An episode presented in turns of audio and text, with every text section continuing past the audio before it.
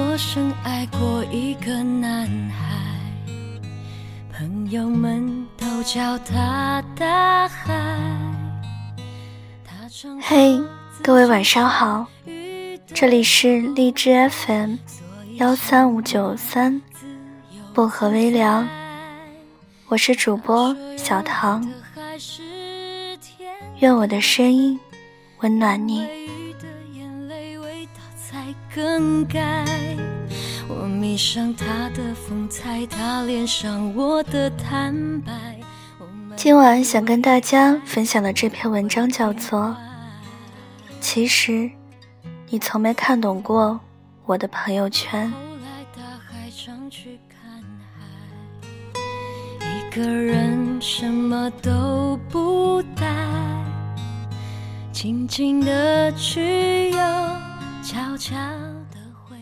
软软暗恋一个男生很久，得知男神最近要去香格里拉旅行，他着急忙慌的递了张请假条，要休年假，连酒店都没来得及订，就赶紧把机票的照片发在朋友圈。底下评论的人很多，包括他最想看到的那个人。也在底下评论，是要去寻找艳遇吗？软软顿时有些失望。他最想要的艳遇就是他。那条朋友圈，他根本就是发给他一个人看的，期待他的一句“好巧，我也要去，不如结个伴一起去。”然而他并没有读懂，最后软软只好一个人灰头土脸的揣着机票走了。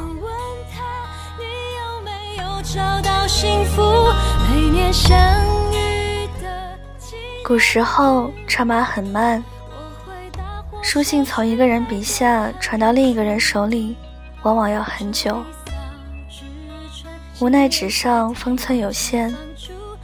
所以每个字都是仔细斟酌才敢落笔，以至于现在常常有人怀念那是字里行间的默默温情，感叹现在信息传递快，即使是情侣间，也很少再写情书，有的只是社交软件里横平竖直的冰冷，想到什么说什么。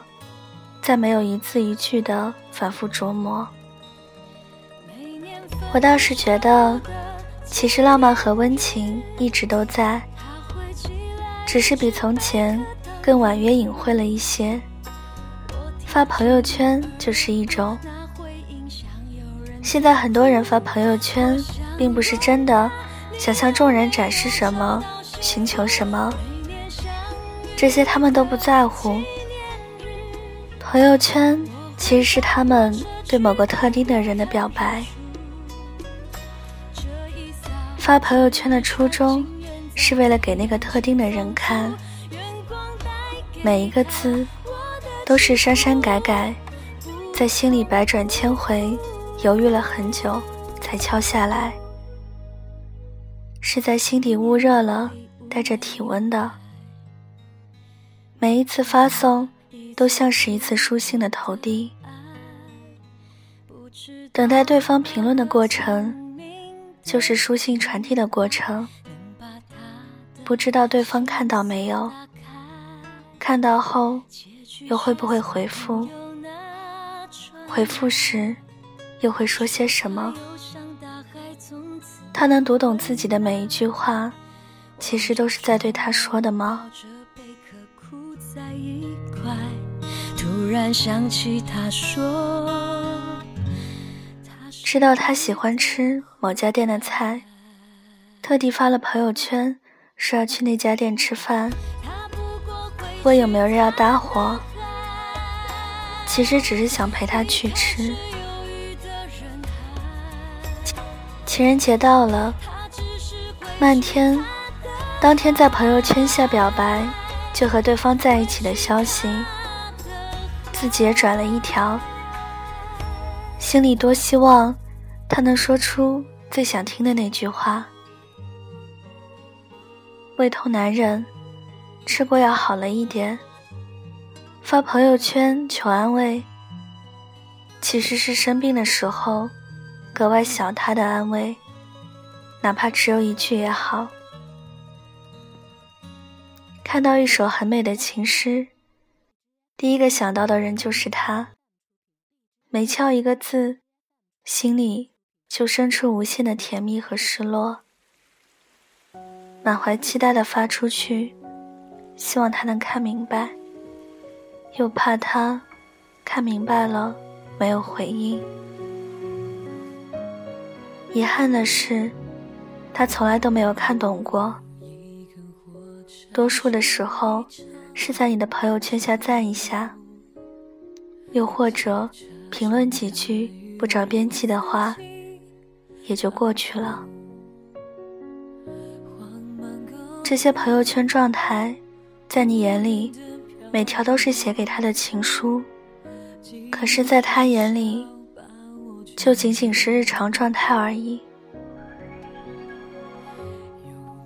他会调侃你这么闲，这么喜欢吃，这么幼稚，这么有雅致，却从不会懂你，只是对他有时间，只是想和他一起吃。只是为了他才玩这么幼稚的游戏，只是因为喜欢他，所以才会对那些情诗格外有共鸣。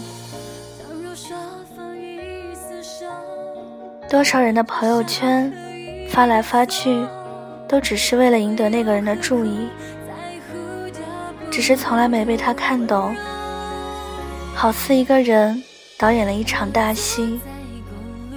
卖力表演，而最想要留住的那个观众，却从没进过场。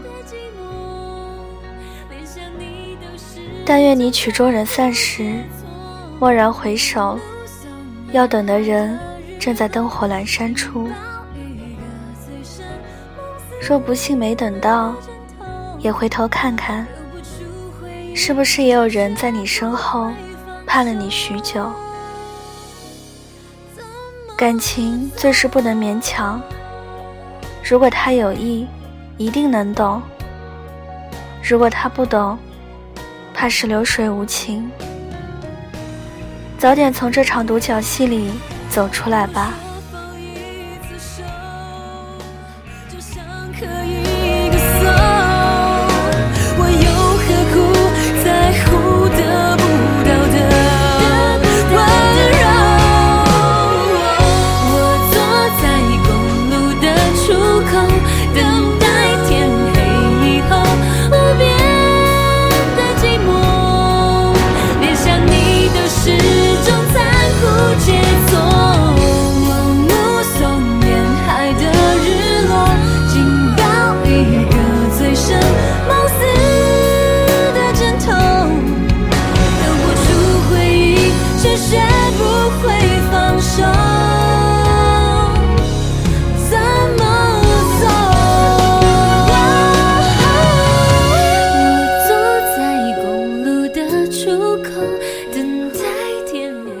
节目的最后，想要原文跟背景音乐的朋友，可以关注小唐的新浪微博“音色薄荷糖”。